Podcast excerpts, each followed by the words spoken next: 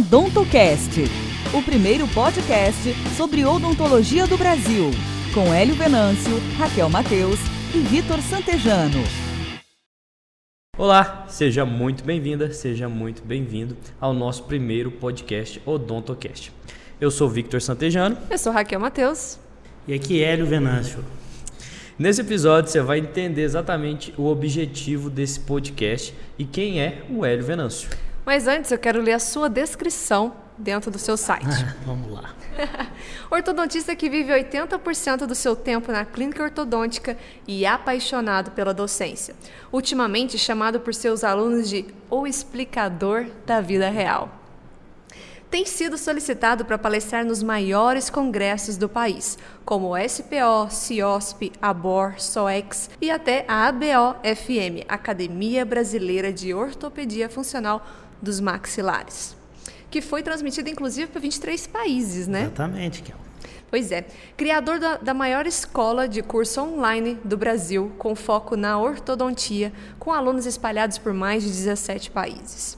Atualmente se dedica ao propósito de transformar ortodontistas comuns em profissionais de alta performance com resultados invejáveis e muito bem remunerados, por meio dos seus treinamentos e mentorias. Hélio Venâncio, você se imaginava chegar aonde chegou? É, nunca, né? Nunca, porque, é, como a maioria dos brasileiros, né, a gente, a gente luta muito, né? A gente começa, às vezes, de um... Eu não poderia nem dizer que é do zero, mas do menos dois, né, Raquel? É... E uma época eu li numa revista, assisti, vendo uma revista, Veja, inclusive a capa da revista mostrava alguns, é, algumas pessoas muito bem-sucedidas e entrevistaram essas pessoas e perguntaram para essas pessoas como é que elas tinham chegado onde elas chegaram. E eu não me lembro, talvez eram uns os novos milionários do, do Brasil e tal. E eu lembro da entrevista de uma pessoa, que era um senhor de setenta anos, que tinha uma padaria, uma rede de padarias é, em São Paulo. E a história dele é muito interessante, porque engraçado que isso ficou muito marcado na minha cabeça, porque ele, ele relatou que ele só conseguiu todas aquelas centenas de padarias e ficar milionário como ele estava, que é muito diferente de mim, lógico, não estou fazendo a comparação só do trabalho, é, porque ele tinha medo de voltar a ser pobre. Olha que interessante. Forte isso. Hein? Forte isso. Então, algumas coisas fazem a gente movimentar, né? Ou é a vontade de ter alguma coisa, ou o medo de perder alguma coisa, né? Então, mas eu nunca imaginei que eu fosse chegar onde eu cheguei e não tinha a menor chance. Hoje, quando eu olho para trás, eu falo assim, puxa vida, é... parece que são duas pessoas totalmente diferentes. Mas é o que é, é o que aconteceu. O que te motivou, então? Na época? É. O que foi seu medo de ficar pobre? Né? O que que significa isso para mim, né? É, na época, o que... Eu, eu me formei na Universidade de Uberaba com muita dificuldade, então assim, os, os meus pais, eles não pagaram a faculdade para mim, mas eles me ajudaram com o trabalho deles. Por exemplo, a minha mãe, na época quando eu, eu passei no vestibular e eu resolvi fazer a faculdade, é, eu cheguei em casa comemorando e ao mesmo tempo muito preocupado, porque eu falei para minha mãe, eu falei, ô mãe, eu passei no, no vestibular e eu queria fazer a faculdade, mas eu sei que a gente não tem condição. E na época ela tinha algumas coisas lá, eu tinha um carro velho e ela tinha algumas coisas dela, ela falou, a gente vende tudo e monta um, um bar, uma mercearia, um boteco e vamos tocar o barco. E foi isso realmente que aconteceu. Então, durante os cinco anos... Hélio Venâncio, dono de mercearia. Dono de mercearia, cara. Tinha um chapeuzinho e tudo, não? Tinha bonezinho. Beleza. Eu, sou cra... eu instalava gás na casa do pessoal lá e com maestria, cara. E colocava aquela espuminha de, de, de, de detergente para ver se não tinha, se não estava tá vazando o gás e tal. É. Era over delivery na época, né? Porque assim, ó, a pessoa ia, comprava o gás, só que ela não levava para casa. Eu levava e instalava. E agora você tem que explicar o que é over delivery a fundo também para esse pessoal. Tá bom, eu explico. Over delivery é o seguinte. Tudo que nós fazemos hoje no, no nosso consultório, ou independente do, do, do nicho que a pessoa trabalha, nós trabalhamos com cursos também, né, Raquel, né, Vitor? Sim. É, a gente sempre tem o objetivo de entregar muito mais do que a pessoa comprou. E isso fideliza os nossos clientes. Então, se eu pudesse... Eu, depois dos cinquenta, eu estou com uma mania de dar conselho, né? É verdade, eu lembro que meus pais... É, o meu pai, minha, minha avó, ele sempre me chamava, deixa eu te dar um conselho. Acho que o conselho não era para mim, era porque o, o, a pessoa vai envelhecendo, ela tem a necessidade de dar o conselho para alguém. Então, se eu pudesse dar um conselho para o pessoal que está ouvindo agora e até assistindo, eu diria o seguinte: sempre entrega mais do que você cobrou. Se você cobrou ali para fazer, não sei, vou chutar aqui, uma restauração, entregue duas.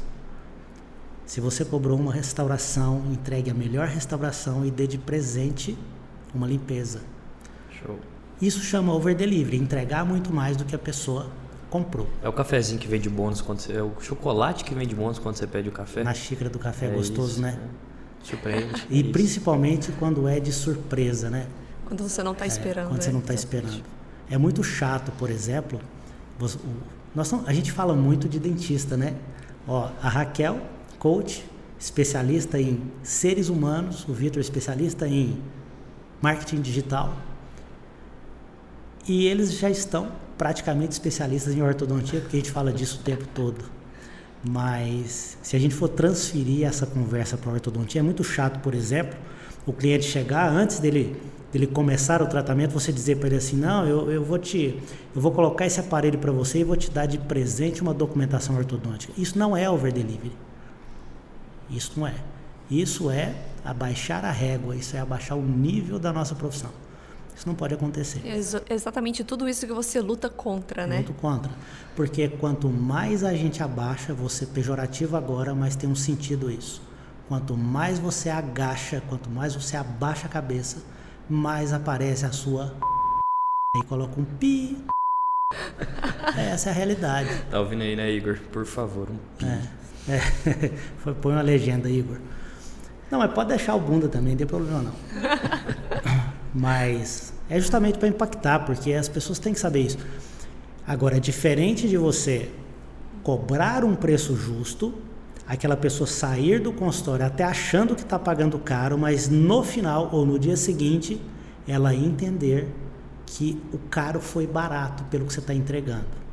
Isso é diferente, isso é over delivery, é o que eu fazia com o botijão de gás. Show, agora voltando à mercearia. A mercearia, aí minha mãe trabalhou muito, então quando a Raquel perguntou assim, puxa vida, o que, que te impulsionou?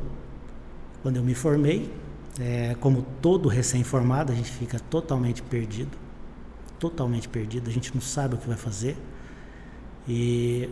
só que eu precisava virar alguma coisa, eu tinha que virar alguma coisa porque eu tinha um compromisso com os meus pais.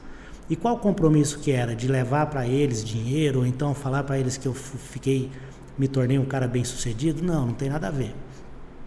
Mas eles sacrificaram muito. Então isso virou uma meta minha. Em contrapartida, para compensar o sacrifício deles, eu não poderia jogar aquela faculdade fora. Simplesmente ser um mais um. Show. E aí as coisas foram acontecendo, em primeiro lugar, com esse propósito, com esse objetivo, né? Que foi imposto por quem? Não foi pela minha mãe, não foi pelo meu pai, foi por mim. Exato. É, então, esses dias eu estava contando, Raquel, para o Vitor, foi hum. para você, foi para você que eu contei. É, eu fui uma época, porque é engraçado, essa história que eu estou falando de de ter um motivo para ser impulsionado, a gente cria esses motivos. Com certeza. Todo mundo consegue criar o seu. Que seja o celular. Que seja um iPhone seja... dez. Não, e seja para motivar ou até para desmotivar, né? Exato. Exatamente. Então, eu estava contando para o Vitor que eu cheguei numa palestra e o palestrante estava contando uma história que ele foi em uma empresa, uhum. porque a empresa tinha muitos funcionários e ela, a empresa estava quase quebrada, é, porque os funcionários não faziam o que tinha que ser feito. E aí foi contratada uma consultoria, e esse palestrante contando que ele foi o cara que teve o primeiro contato com todos os funcionários. Então ele pôs trinta funcionários numa sala. A primeira coisa que ele falou foi bom dia, e a segunda coisa que ele falou foi o seguinte, falou assim, quem aqui dentro dessa sala, dentro dessa empresa, está desmotivado? Dos trinta, quinze levantaram a mão. Aí ele falou para os quinze que levantaram a mão, então vocês, que são os quinze que levantaram a mão, pode passar no R H, vocês estão demitidos. demitidos. Acabou a desmotivação.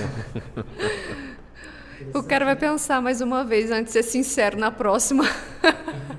Mas o moral da história, depois ele explicou, porque ele, ele disse o seguinte, uma pessoa boa para estar dentro da sua empresa é aquela que consegue se automotivar. Com certeza. Ela não precisa de nada externo para ser motivada. Com certeza, exato. Se a pessoa, se o seu, quem está ouvindo, se o seu funcionário, se a sua secretária, ela está desmotivada, tudo bem, pode ser o ambiente de trabalho, pode ser várias coisas, mas não adianta também você ficar se desdobrando muito, porque tem pessoas no mundo que conseguem se motivar o tempo todo. Arruma um motivo, simples. Que seja uma dívida, amigo. Que seja uma dívida, faz uma seja dívida. Seja um boleto vendido. Exato. Ou vencido. É isso? Exato. Show. Não, mas até te perguntando aqui, Hélio, me surgiu uma curiosidade, porque muita, muitas pessoas, elas gostam de saber aonde que foi o seu ponto de virada, né? Isso até para inspirar, né? As pessoas ficam buscando o seu próprio ponto de virada na, nos outros, né? De repente para achar algo em comum, alguma coisa assim. E o seu? Seu ponto de virada, como é que foi? Desculpa só cortar, eu acho que antes, junto com isso, eu não sei se vai encaixar, mas você saiu da faculdade perdido, sem saber o que fazer, o que, que você fez?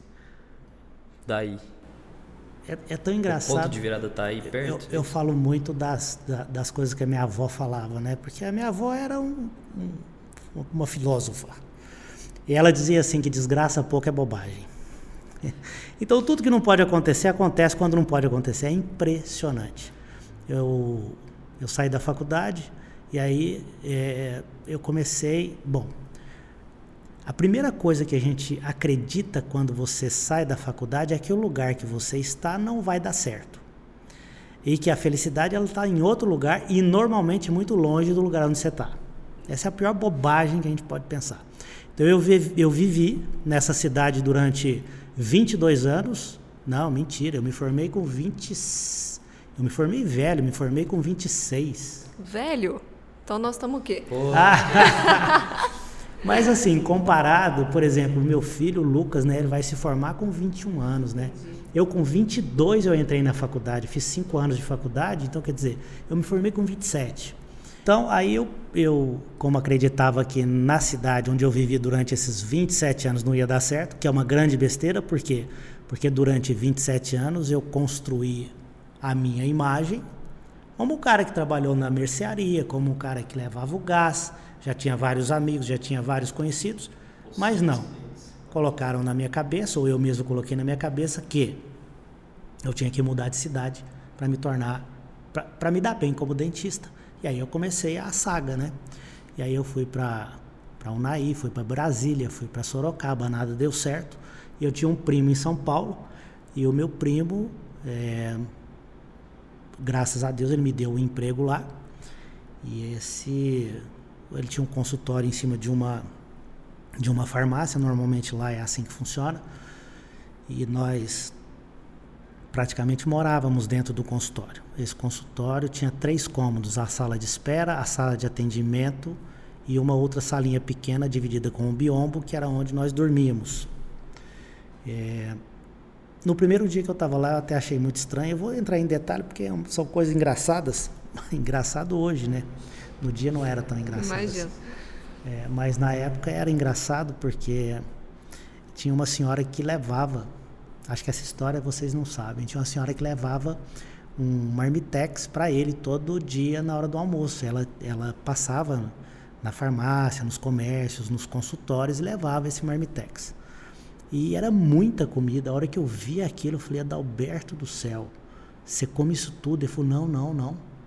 Isso não é para comer tudo, não. É para comer a metade, porque você come a metade agora com o que tiver de aqui... A famosa mistura. A famosa mistura, né? A mistura yeah. São os ingredientes além do arroz e o feijão. E a outra metade você deixa pra gente jantar, porque aí a gente compra o espetinho do seu João, que, que fica ali na porta da farmácia, é, e, e a gente janta o, o, o restante da comida. Ah, tá, tudo bem, uma boa ideia, né? Uma boa jogada, ainda econômico. E a gente passou ali algum tempo fazendo isso, mas era, em primeiro lugar, uma vida que, que não dava para viver.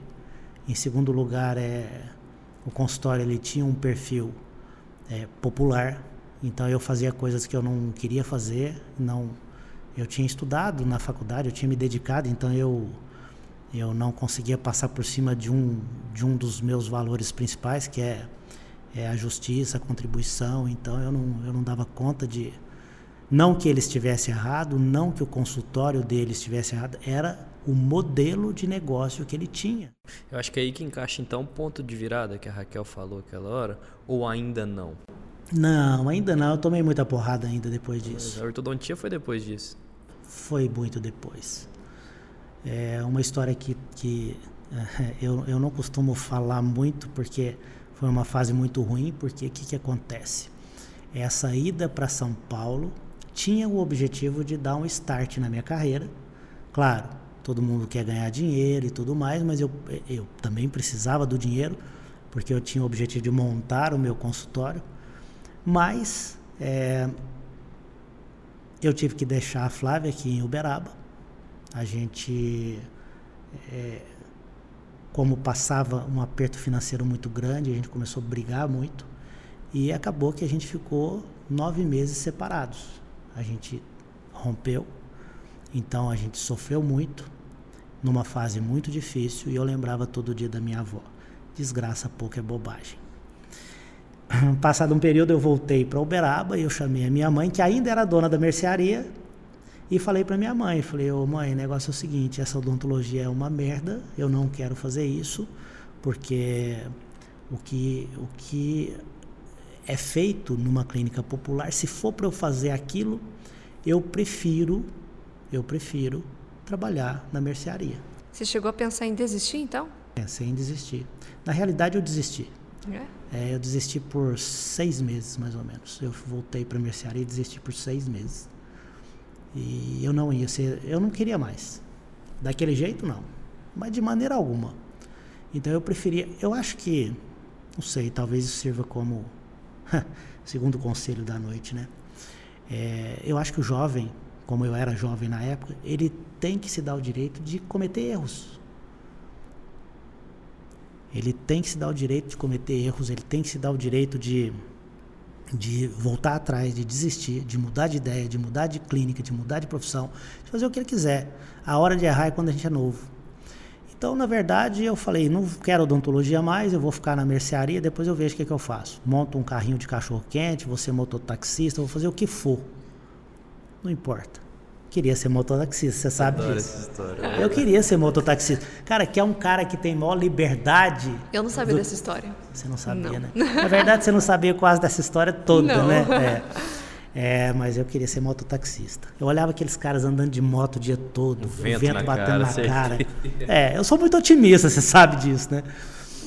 Mas aí, Raquel, eu sei que voltei para Uberaba, fiquei na mercearia mais um tempo, e eu e a Flávia começamos a conversar novamente, a gente reatou e a gente montou um consultório num bairro bem simples aqui na cidade. Minha tia Elza e minha tia Tereza distribuíram para mim alguns panfletinhos. Não era panfleto, a gente fala assim, é uma maneira pejorativa de falar. Mas eram cartinhas, era um convite para o pessoal do bairro conhecer o consultório. E aí começou a funcionar.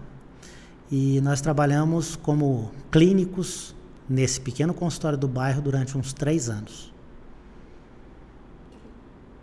Já era uma vitória. Com certeza. Mas não era suficiente. Por que não? Porque a gente começou a ficar cansado. A gente começou a ficar cansado por quê? Porque a gente atendia num valor muito baixo, a gente atendia muita gente todo dia, e nós não tínhamos um mínimo de organização financeira no consultório, porque a gente não aprende isso. Então a gente cobrava cinquenta por cento menos do que os dentistas que estavam no centro da cidade e recebia de cinquenta por cento só dos pacientes. Caraca, fechava no azul dessa fechava forma? Fechava no azul nada, eu tinha uma agendinha, eu conto muito isso, é, eu, nós tínhamos uma agenda e graças a Deus as contas eram poucas, né? Na agenda tinha lá escrito, lembro, cara, é como se eu fechasse o olho e eu visse a fotografia daquela capa da agenda. As contas mensais, água, luz, telefone e um infeliz de um Gol. Aqui, sabe, Gol é carro, né? Que eu comprei a prestação, que foi uma das piores bobagens que eu fiz na minha vida, no começo da minha vida, né? Aquele Gol me escravizou durante muito tempo naquele consultório, porque eu tinha a obrigação de pagar, de pagar esse carro. Mas eram essas quatro contas e não fechava, fechava no vermelho sempre. E aí a gente fica desmotivado, eu, a gente sempre desmotivado. E aí foi um, um dia é, ouvindo que fazer ortodontia, e essa é a grande realidade, eu não vou nunca mentir aqui, fazer ortodontia poderia nos dar uma, a chance de ter uma carteira de clientes. Então assim, o que que motivou fazer ortodontia? Necessidade financeira. Eu não posso mentir, foi necessidade financeira. Ah, mas como que isso ia mudar a sua vida? Eu queria ter um salário fixo. A intenção foi essa? Foi. Mas a gente ia sacanear alguém? Ia é, ser desonesto com alguém? Não. Então eu queria estudar ortodontia, só que não tinha grana para pagar o curso de especialização. Aí minha paciente Sueli, eu lembro o nome deles, a Sueli chegou um dia no consultório e fez um, um, um, uma avaliação. E eu me lembro direitinho que o tratamento dela ficava em três mil reais. E eu dividi para ela em dez parcelas de trezentos reais. Na época. Na época, era uma grana boa. E o curso de aperfeiçoamento em ortodontia custava quinhentos reais. E eu chamei a Flávia, lógico, a gente compartilha tudo. Chamei ela e falei assim, Flávia, eu vou fazer o meu curso. Aí ela disse assim, você tá louco. Como você vai fazer esse curso? Eu já tenho dez cheques de trezentos reais. Ela começou, foi a rir. Porque ela disse assim, falou, pois é, agora você está louco mesmo. Por quê? O curso são trinta meses de quinhentos. Você tem dez cheques de trezentos, você não faz nem os dez primeiros meses. Eu falei, não, mas se eu fizer os dez primeiros meses, aí ninguém me segura depois. É, e eu entrei no curso, comecei, paguei, inteirava, né, aquela diferença todo mês. E me dedicando muito às primeiras aulas, por quê? Porque se eu não conseguisse passar do décimo mês, eu tinha que aprender ortodontia em dez meses. Eu tinha que aprender em dez meses. E eu tinha um objetivo de ter clientes para conseguir acabar de pagar o curso. Eu sei que a Sueli teve alguns problemas. No terceiro mês de tratamento, ela teve que desistir. Você teve que devolver os cheques? Todos. Que beleza, hein? Um por um.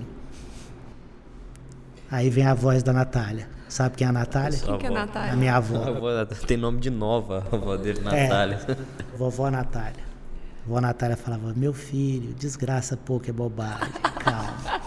Boa, mas tudo bem. O bom de você ter muito problema é que um problema vai sobrepondo o outro, você esquece, né? Você esquece os é, outros, você né? Você esquece, né? É tanto problema um atrás do outro. Mas deu tudo certo, eu... Eu acabei conseguindo fazer o meu curso. Você lembra do seu primeiro paciente de orto? Nossa, cara. Eu lembro dos primeiros. Eu lembro que tinha um, um rapaz que chamava André, lá do consultório antigo. Mas eu tinha um objetivo de colocar os clientes dentro do consultório para começar os tratamentos, até para eu conseguir pagar o curso. Isso foi uma grande bobagem que eu fiz, mas me fez amadurecer muito. Por quê?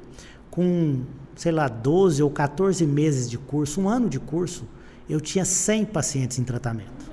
Nossa, muito bom para quem está começando. Aí. Bom para quem está começando, bom a grana que entra, mas com doze meses de curso, a gente não sabe o que está fazendo. Então foi a época que eu mais rezei na minha vida, a época que eu menos dormi e a época que eu mais estudei. Fez muita cagada? Demais. Pensa num cara que pedia perdão para Deus. E eu pensava assim, meu Deus... Eu nunca acreditei muito que houvesse, que existisse capeta, né? Mas nessa época eu comecei a acreditar. Eu comecei a acreditar porque eu pensava assim, cara, se tiver, esse bicho vai me fritar. Porque eu não estava certo. Mas isso me fez crescer porque a necessidade é que faz a gente se mexer, né?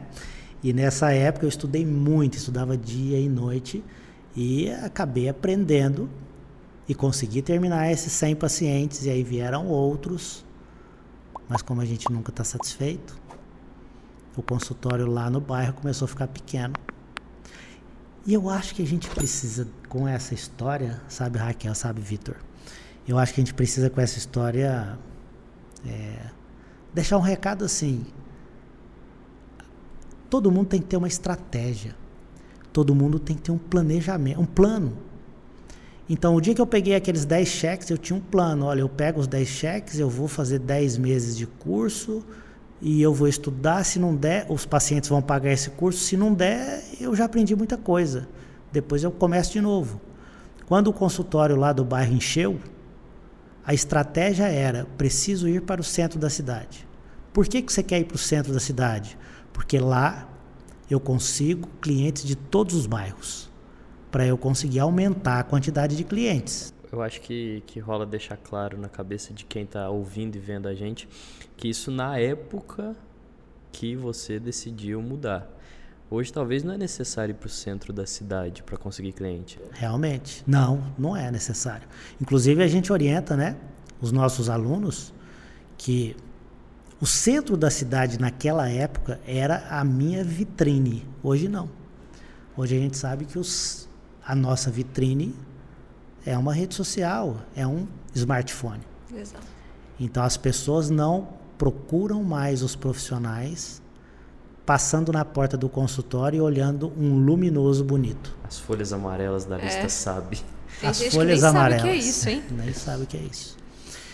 Então, mas a história foi, né, uma história real. Eu, a gente Eu gostaria de mudar para o centro da cidade, porque a estratégia naquela época seria estar num lugar onde vários é, clientes de vários bairros pudessem acessar o consultório. Só que eu não tinha dinheiro para mudar para o consultório do centro. Como sempre, né? Você tinha apenas o objetivo, a meta. Tinha a meta. Só que eu... O que, eu... que você aprontou, cara? Sem dinheiro. Sem, sem nada. dinheiro. Só na vontade. É. E eu tinha na minha cabeça também, porque assim, qual que era a meta, qual que era o objetivo? Eu não podia ter um consultório pequenininho no centro, porque no centro tinha que ser uma clínica vistosa. Então eu não tinha dinheiro nem para o pequenininho, quanto mais para a clínica vistosa. Aí eu encontrei colegas, eu... eu na cidade, a gente conhece vários dentistas e eu fui no, no consultório do Roberto, que era um conhecido meu, que também tinha um consultório pequeno. Fui no consultório da doutora Evelyn, que era uma amiga nossa, que também tinha um consultório pequeno. Eu sei que eu chamei quatro amigos e falei para eles, gente, vamos montar uma clínica grande? A gente aluga uma casa, vai ter um visual bem bacana. Esse aluguel custa aí, vou chutar aqui, eu nem me lembro, mas se o aluguel custa cinco mil reais... Dá mil reais para cada um. É o que vocês pagam, o que nós pagamos de aluguel hoje em dia. A gente vai fazer um consultório bonito. E eles toparam. Você tinha secretária na época, quando você trabalhava sozinho? Não, não. Nessa época a coisa era meio complicada, né? A então gente... você conseguiu uma secretária também? Então, sim, boa, uma secretária, seria... puxa vida, um salário mínimo. Para dividir para cinco né? pessoas, aí sim, nós poderíamos ter até duas. Então a gente estava o quê? Unindo forças. Só que eu não podia deixar o consultório do bairro de uma vez, para ficar parado no consultório do centro. Então eu comecei a migração, trabalho de formiguinha. Eu ia toda segunda-feira para o consultório do centro. Terça, quarta, quinta, sexta e sábado eu ficava no consultório do bairro. Quando esse primeiro dia, segunda-feira, encheu, eu comecei a ir segunda e terça. Isso demorou um ano e meio para encher todos os dias. Quando encheu todos os dias, eu deixei a Flávia sozinha no consultório do bairro. E aí eu comecei a migrar a Flávia para o consultório do centro. E aí, nesse consultório do centro, eu trabalhava com duas cadeiras e eu já coloquei mais duas para ela. Então, foi mesmo muito gradativo. Isso demorou três anos para a gente conseguir mudar para o centro da cidade. Talvez essa informação seja importante porque eu percebo que o jovem ele é muito ansioso.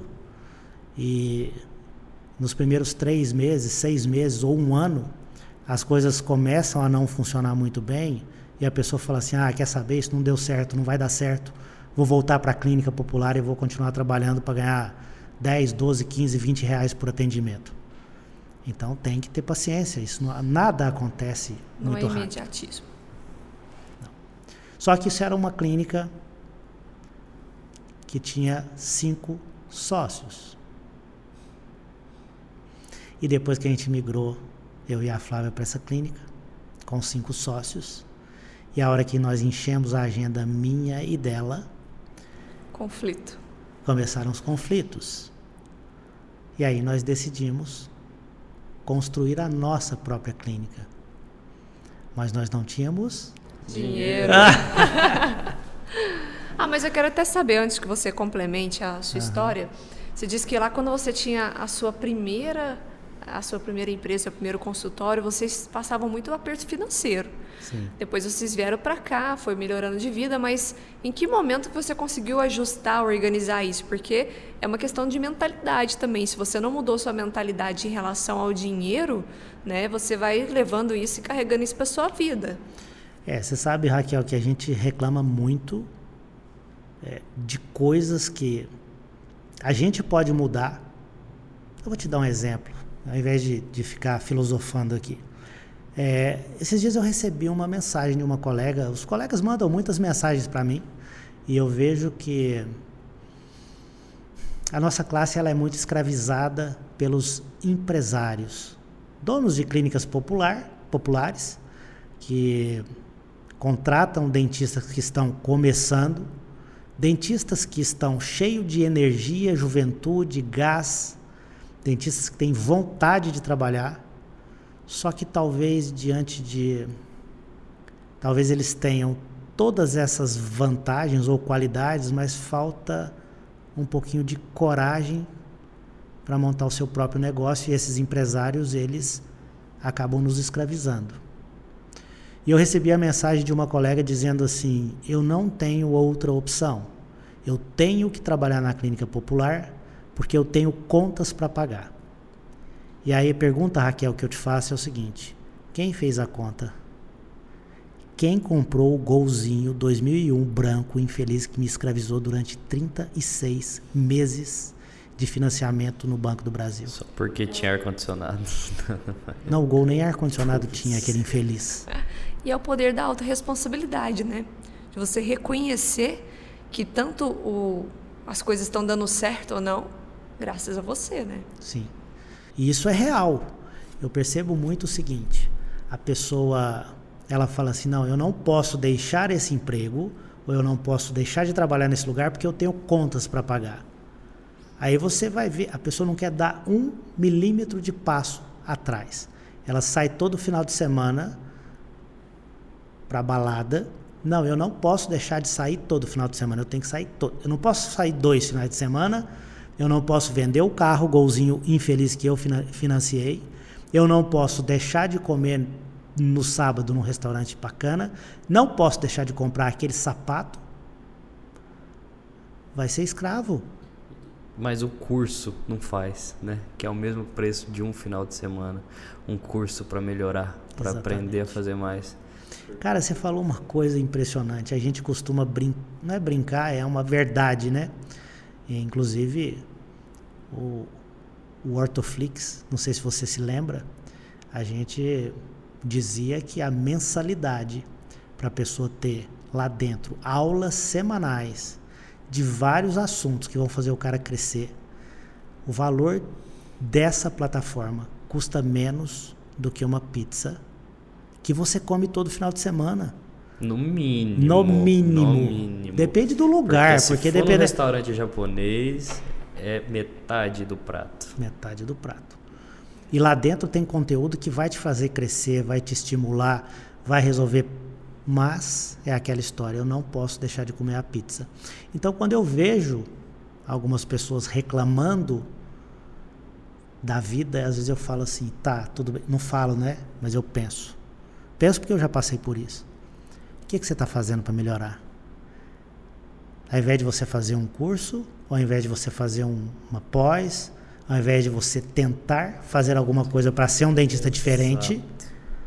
Você vai comprar o sapato? Não, e é mais uma vez o imediatismo, né? Porque a pizza você come, você sacia ali na hora, né?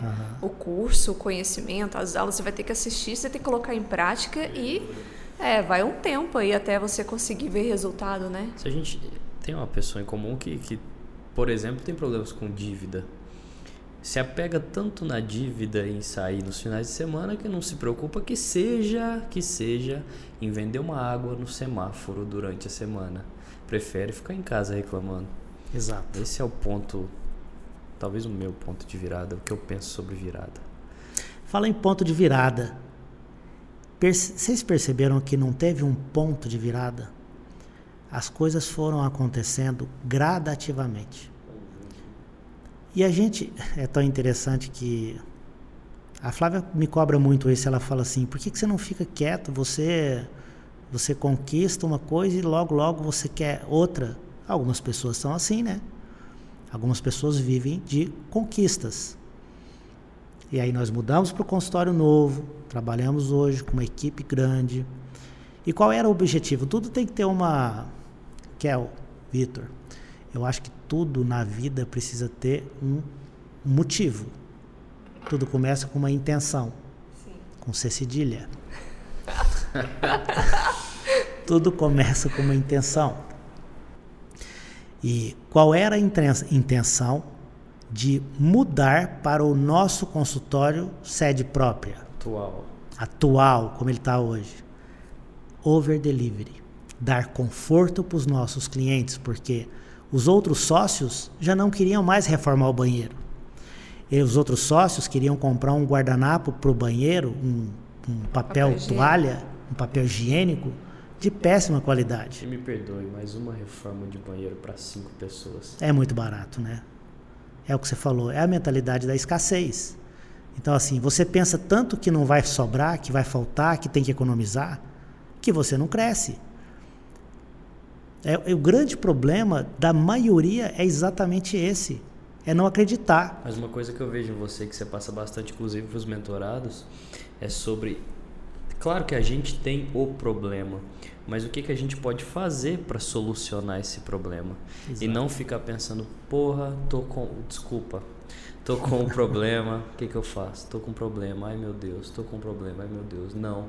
Meu Deus, eu preciso pagar uma conta, onde que eu vou ganhar dinheiro para fazer isso? Entendeu? Exato. Pensa na solução, começa a escrever. Há pouco tempo a gente ouviu, nem lembro de quem, senão eu ia citar o nome, mas... Para cada problema que você tem, coloca dez soluções e veja a que se encaixa melhor se na sua vida. Se as dez se encaixarem, vai de cabeça. Ótimo. Ótimo. Agora veja só, foi fácil? Não, não é fácil. Não vai ser fa- e não vai ser fácil para ninguém. Pode esquecer. Isso não existe. Confortável é ir para para um trabalho que você não está não tá feliz, mas você não tem muita responsabilidade. Você não tem que se preocupar em evoluir, mas tem o problema de ganhar menos e talvez ficar reclamando seja uma maneira de se sentir confortável. É o hashtag sem mimimi no momento. Sem mimimi né? no Por momento. Favor. E o pior, cara, viu, Raquel? O pior que eu vejo, inclusive eu falo para todos os nossos alunos, né? É, que hoje eu não falo que são meus alunos, porque hoje a nossa equipe, é, vocês s- são essenciais para a gente fazer o que a gente faz. Isso tudo não existiria sem vocês. Então são os nossos alunos. E a gente, fala, a gente diz para os nossos alunos, sai do grupo de WhatsApp que tem um cara reclamando, porque você vai... Ficar ali junto com essa pessoa, o cara reclama de um lado, você vai reclamar do outro lado, vocês vão confortar. Um, um conforta a, a reclamação do outro. Solidariedade, eu vou ser solidário com a sua reclamação. Vocês dois vão ficar na, nessa porcaria a vida eu inteira. Toda vez que tiver uma reclamação, vale contestar, né? Não precisa contestar para a pessoa para gerar um conflito, mas para ah. você mesmo. Uma reclamação comum na sua área é: a nossa profissão está prostituída. Nossa, cara, eu arrepio quando eu escuto isso. O dia inteiro. Mas aí que tá, prostituída para quem? Esse é o ponto. O que, que você está fazendo para essa profissão não ficar prostituída? Ah, mas eu não consigo fazer nada para o meu colega não cobrar mais barato. Não, você não consegue mesmo. Mas o que, que você consegue fazer para o cliente que não quer pagar baratinho ir até o seu consultório? Ou você acha que todo mundo quer comprar Fiat Uno, todo mundo só quer comer pizza pré-assada? Se fosse assim, todo mundo ficava Ninguém... em hostel. Não Exatamente. Hotel cinco estrelas? É, hotel cinco estrelas estaria quebrado. As concessionárias da B M W e da Mercedes estariam quebradas. O Terraça Itália em São Paulo não venderia mais aquela perninha de... Como é que chama aquele, aquele ossinho com um pedacinho de, de, de carne lá? Como é que chama aquilo, Raquel? Nunca fui. Você sabe o nome? Eu não lembro o nome. Carré de carne. Carré, carré com... Carré com... Eu fui, eu fui lá uma vez, cara, eu vou contar pra você, fui, porque o meu, meu cunhado é médico, né? Não, vamos no Terraça Itália, que é muito chique, não sei o quê. Falou, olha, eu nunca passei tanta fome e fui tão explorado. Saiu acho que de eu não lá poderia e foi nem estar no... tá falando isso aqui. Mas é, foi a minha sensação. Então, assim, não existiriam esses lugares. Aí o dentista ele acha que, bom, agora tá cheio de clínica popular, acabou minha profissão. Você acha mesmo, cara, que todo mundo quer ir na clínica popular? Pelo amor de Deus, você que é dentista, eu que sou dentista, Raquel, olha que coisa. Você pode ser um dentista que tem um consultório como eu tive, lá no bairro. A gente gosta de ir para o melhor restaurante. Para o médico, a gente não vai no médico que está lá, sei lá, no SUS, ou não vai.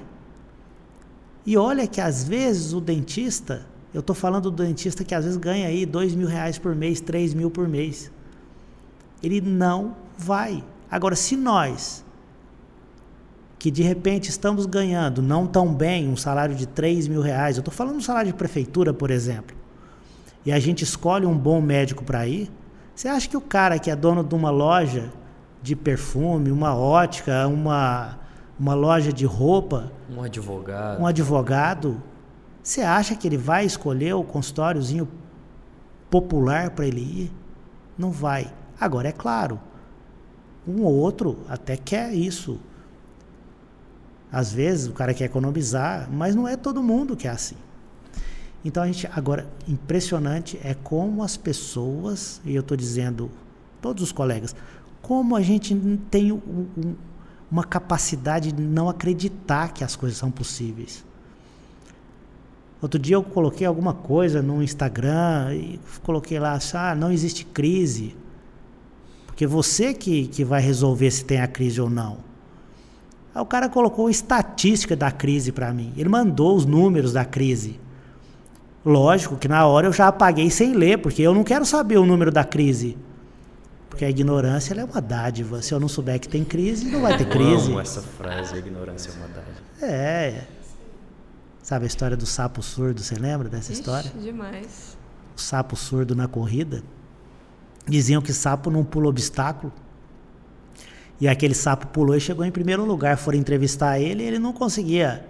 ouvir, porque ele era surdo, então ele não ouvia as pessoas dizendo que ele não ia conseguir. Que ele não ia conseguir. Exato. Então, quando alguém disser para você, você não vai conseguir, tem crise, agora o governo é isso, agora agora está prostituído e tal, sai de perto desse tipo de pessoa. E tem outra coisa, quando a pessoa ela fala, aponta que você não vai conseguir, na verdade ela está falando dela mesma. Exato. Né? Exatamente. É, aquilo, aquilo que ela está falando é para ela, só que ela não tem coragem de fazer diferente. Exatamente. Então, quando eu olho para trás... e eu vejo de onde a gente saiu, é, eu vou te dizer uma coisa, eu só, se você me perguntar agora como que isso aconteceu, foi só acreditar que aquele sonho um dia seria possível. E vamos falar de sonho?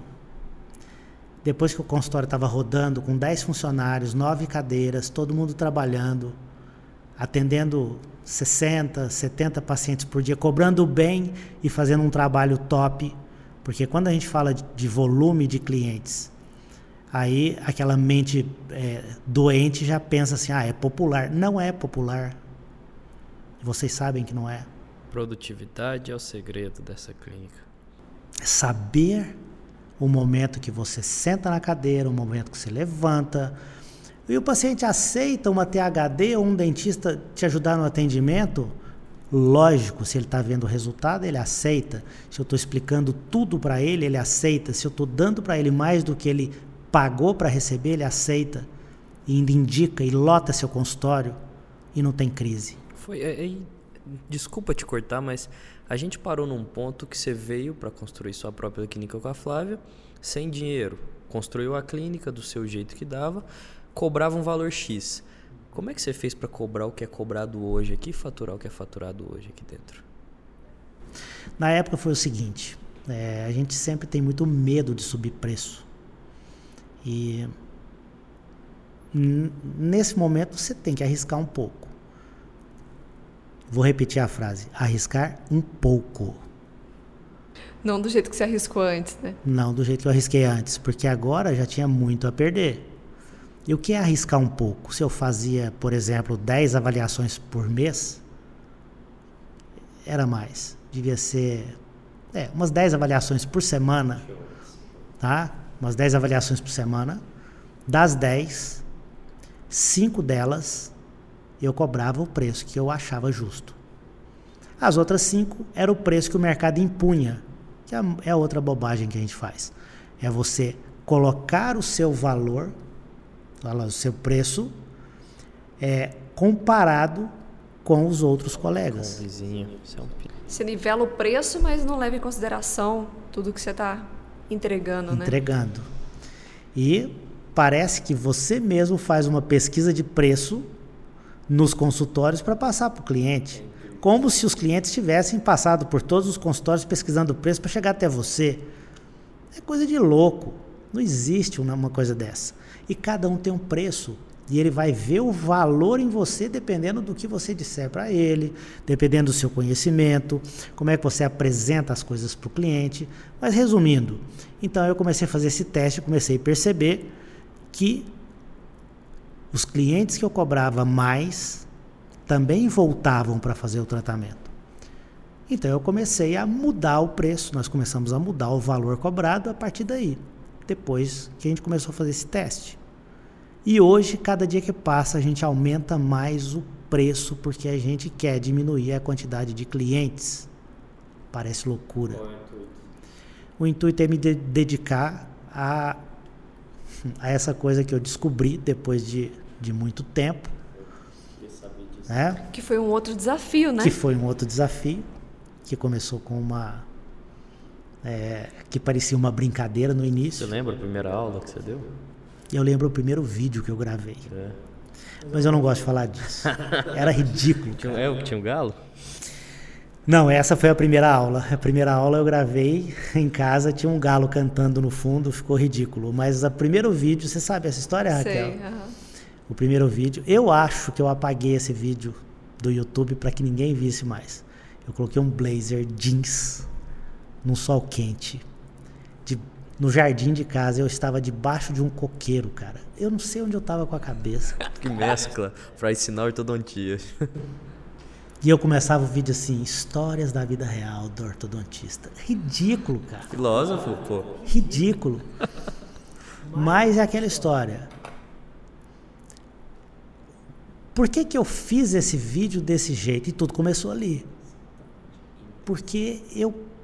Eu pensei, eu quero fazer, tá, mas e aí, como é que se faz isso? Não sei, vou lá e vou fazer, depois eu vejo, eu vou corrigindo no meio do caminho. Isso é aquela história, ah, não tem como trocar a roda do carro andando. Tem, quem falou que não tem? Se você tiver necessidade de trocar a roda do você carro um andando, jeito, você né? vai se virar e vai trocar essa roda do carro andando. Esse é o famoso skin in the game, né, Raquel? Pele no jogo. A partir do momento que você coloca sua pele no jogo, você se vira e faz, né? Esse é o ponto. E isso começou com, com essa brincadeira de blazer no sol quente, debaixo de um coqueiro. E hoje a gente atinge dezessete, temos alunos em dezessete países. É, todos esses alunos em dezessete países tentando interne, entender o nosso português, né? Exato, porque nem todos são brasileiros, nem, né? Não, nem todos são brasileiros. Eles tentam entender o nosso português, que na verdade não é um português, é um mineirês. Mas eles tentam entender. É... Graças a Deus, a gente é muito grato a isso. Nós temos hoje mais de três mil e quinhentos alunos, né? É, matriculados nos nossos cursos online. É, uma coisa que no começo a gente não acreditava muito, mas a gente queria. Você pode até não acreditar, mas tem que querer e fazer. Eu acho que isso é legal. E a gente não acreditava que fosse atingir tantas pessoas, mas hoje a gente atingi, atingiu essa quantidade de alunos. É, e eu tenho feito uma coisa que, que eu não gosto de fazer, mas eu, a gente está sendo obrigado a fazer, que é dizer não, né? É, vários convites para dar palestra em vários lugares. E eu tenho dito mais não do que sim, porque eu não quero passar pelo dissabor de separar novamente. E tem um ponto além disso, que ah, só para uma palestra você vai atingir quantas pessoas também. É. Essa informação vai chegar para quantas pessoas. Sendo que aqui o que a gente está fazendo agora vai ser dissipado para milhões. E o mais interessante, eu sei que talvez vocês já saibam disso. Quando nós começamos a fazer os cursos online, a gravar os conteúdos, os vídeos, é, vocês sabem que é trabalhoso, não é fácil. E a gente pensou em desistir, porque no início a gente nem ganhava para isso. Só que uma pessoa, que infelizmente eu não me lembro o nome, eu já procurei essa mensagem porque eu queria deixar, eu queria colocar num quadro essa mensagem, mas eu lembro que era um, um ortodontista, um, um rapaz é, de uma cidade, eu nunca ouvi falar o nome dessa cidade, mas ele escreveu, é no estado da Bahia, uma cidade muito pequena, ele relatou que lá era muito difícil pegar um avião e chegar até São Paulo para poder fazer um curso. E, e ele escreveu para mim e falou, cara, e você como um anjo entra aqui na tela do meu computador e me ensina tudo o que eu preciso e você está mudando a minha vida sem eu ter que pegar esse avião e ir para São Paulo. Nesse dia deu um clique na minha cabeça, é de arrepiar, é de arrepiar. Nesse dia deu um clique na minha cabeça e depois de um tempo lendo alguma coisa eu descobri que os seres humanos eles têm um valor que, que movimenta a gente com uma energia muito grande, que é o valor da contribuição. Isso é tão importante que se alguém chegar para você, você pode estar ocupado o tanto que for, qualquer um que está ouvindo isso aqui, se alguém chegar para você e falar assim, cara, me ajuda, você para o que você estiver fazendo para ajudar. Se você vê uma senhora, uma velhinha atravessando a rua, você para o que você estiver fazendo, você vai ajudar. Se você vê uma casa pegando fogo, você larga o que você estiver fazendo e você pega um balde com água e você quer ajudar. Esse é o valor da contribuição. Então, o dia que eu percebi que eu estava contribuindo com esse cara, e começaram a chegar outras mensagens, outras mensagens falando isso.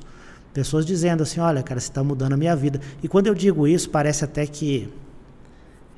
Parece até que eu quero vangloriar o que eu faço, mas não é isso. Você sabe que a realidade é essa. É, e eu gostei dessa história. Né? A gente gostou dessa história. E a gente vibra quando isso acontece. Então, quando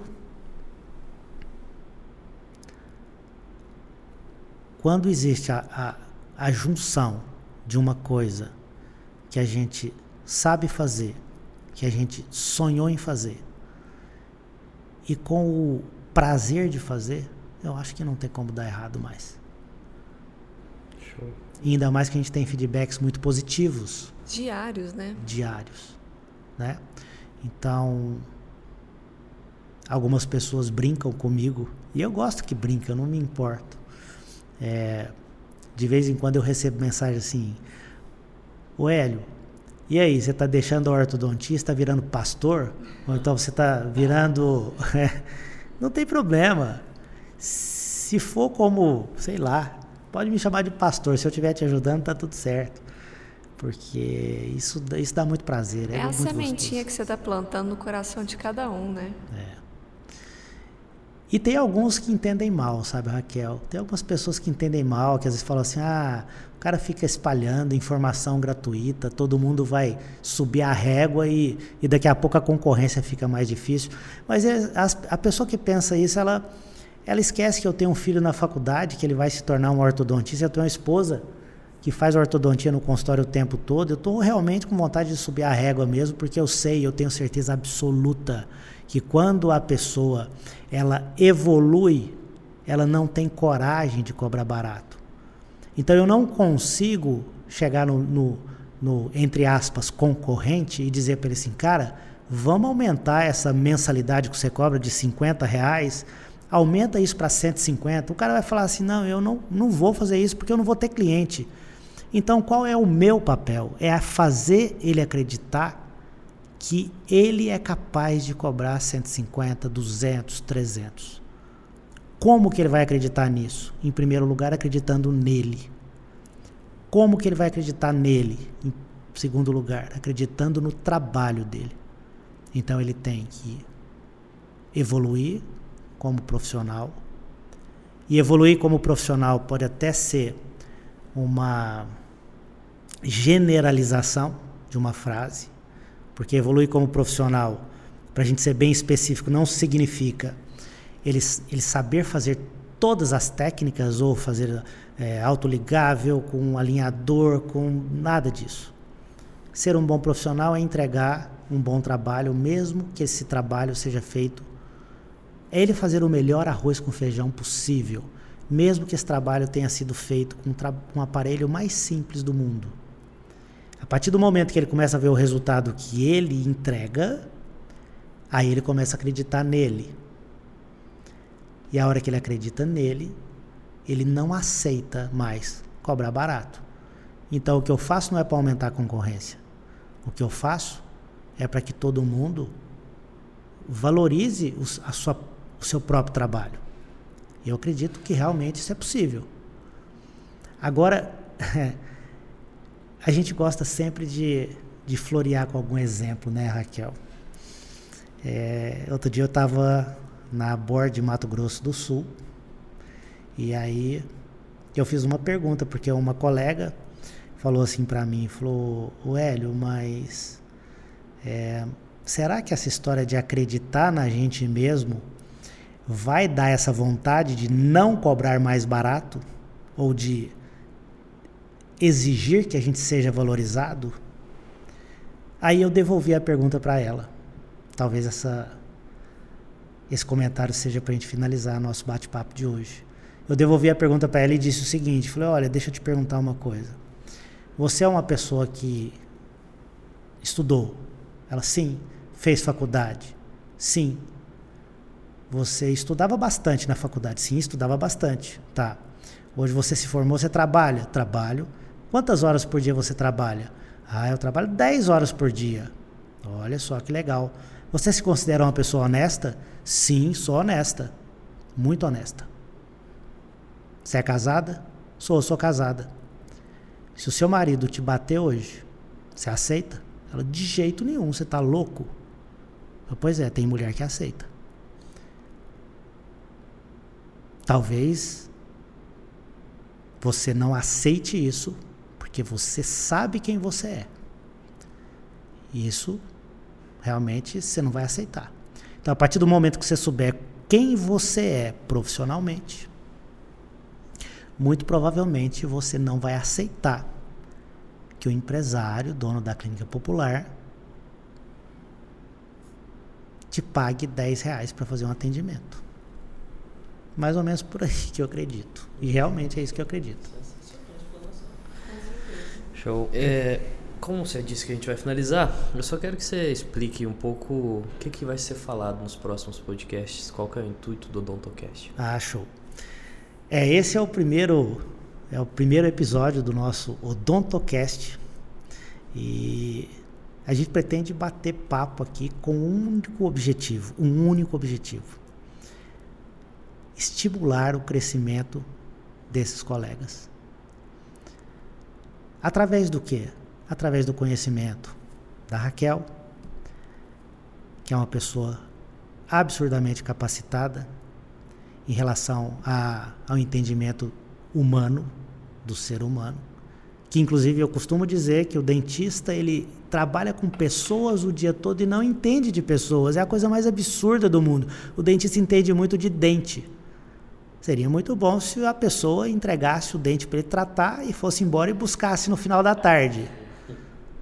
Mas os grandes conflitos que nós enfrentamos no consultório são justamente porque nós não entendemos de pessoas. Então, o nosso podcast vai abordar assuntos sobre evolução pessoal, entendimento e, inclusive, é, essa resolução de, de conflitos. O Vitor vai ensinar para nós o que a gente pode fazer para alavancar o nosso consultório, principalmente nos dias de hoje. E eu trago os meus cabelos brancos, a minha experiência, e eu vou dizer tudo que eu passei, tudo que eu tenho passado hoje em dia, é, e principalmente a experiência que eu tenho tido com esses alunos, porque a gente conversa muito o tempo todo. E hoje eu sei todas, ou todas, eu não poderia dizer todas, mas grande parte dos problemas são muito comuns entre eles.